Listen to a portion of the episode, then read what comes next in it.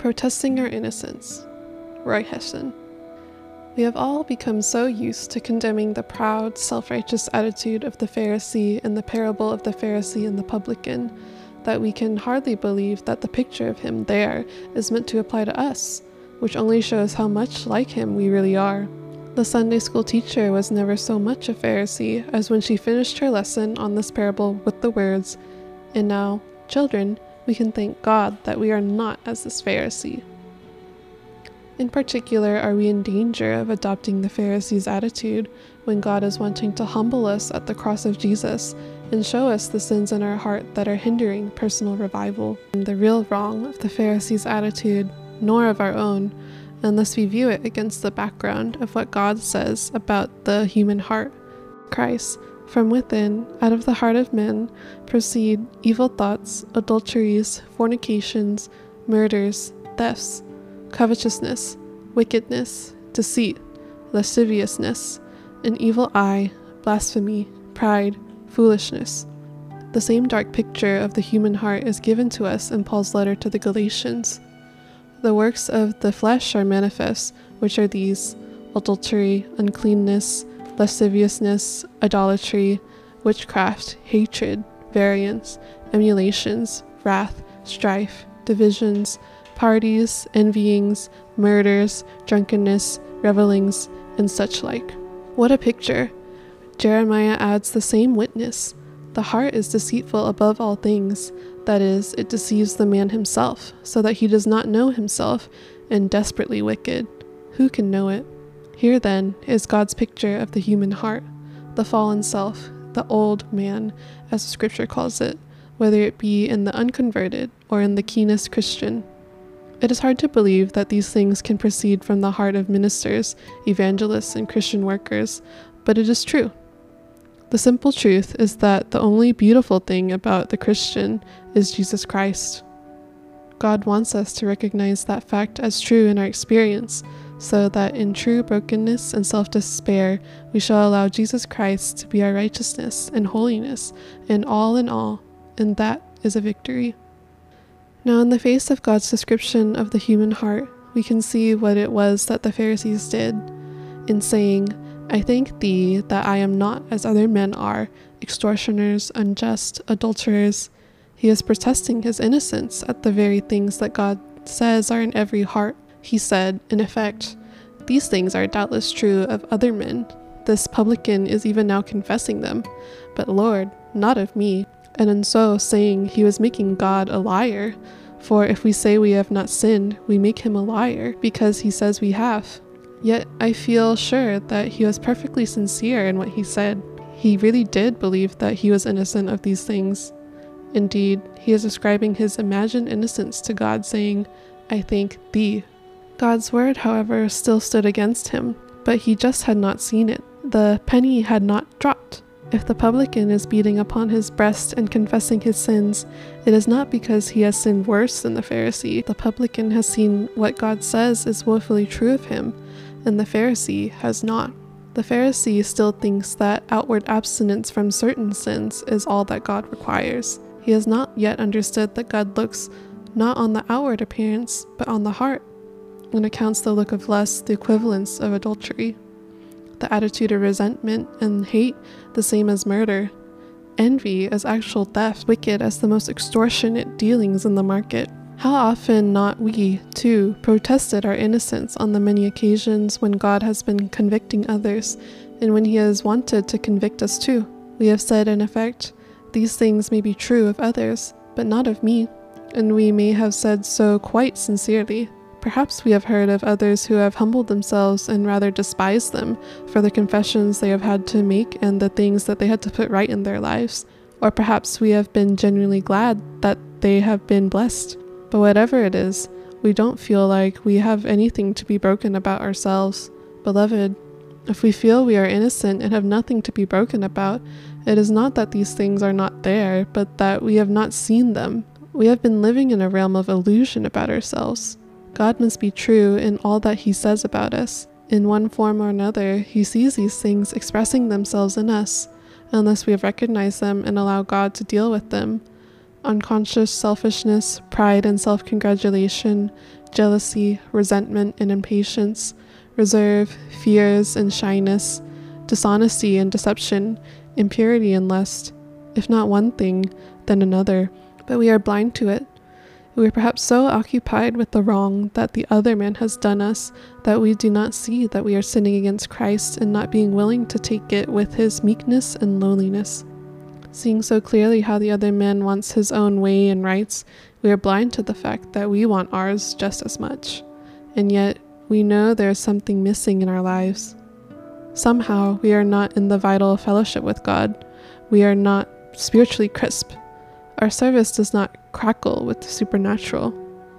Unconscious sin is nonetheless sin with God and separates us from Him. The sin in question may be quite a small thing, which God will so readily show us if we are only willing to ask Him. There is yet another error we fall into when we are not willing to recognize the truth of what God says of the human heart. Not only do we protest our innocence, but we often protest the innocence of our loved ones. We hate to see them being convicted and humbled, and we hasten to defend them. We do not want them to confess anything. We are not only living in a realm of illusion about ourselves, but about them too. And we fear to have it shattered, defending them against God, making God a liar on their behalf, as we do on our own, and keeping them from entering into blessing, as we do ourselves. Only a deep hunger for real fellowship with God will make us willing to cry to God for His all revealing light and to obey it when it is given. That brings us to the publican, with all that God says about the human heart in our minds, we can see that his confession of sin was simply a justifying of God, an admission that what God said of him was true. Perhaps, like the Pharisee, he used to not believe that what God said about man was really true of him. But the Holy Spirit has shown him things in his life which prove God right, and he is broken. Not only does he justify God in all that he has said, but he doubtless justifies God in all the chastening judgments God has brought upon him. Nehemiah's prayer might as well have been his. Howbeit thou art just in that all that is brought upon us, for thou hast done right, and we have done wickedly. This is the nature of true confession of sin, true brokenness. It is the confession that my sin is not just a mistake, a slip, a something which is really foreign to my heart, not really like me to have such thoughts or do such things, but that it is something which reveals the real I, that shows me to be the proud, rotten, unclean thing God says I am, and that it really is like me to have such thoughts and do such things. It was in these terms that David confessed his sin when he prayed, Against thee, thee only, have I sinned and done this evil in thy sight that thou mightest be justified when thou speakest and be clear when thou judgest.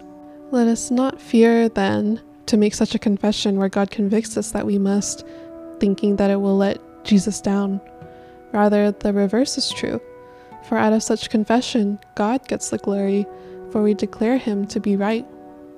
This brings us to a new experience of victory in Christ, for it declares afresh that in me, that is, in my flesh, dwelleth no good thing, and brings us to a place where we give up trying to make our corrigible selves holy and where we take Jesus to be our holiness and his life to be our life. But the publican did something more than justify God. He pointed to the sacrifice on the altar and found peace with God and cleansing from sin as he did so. That comes out in the literal meaning of the words which he uttered God, be merciful to me, a sinner.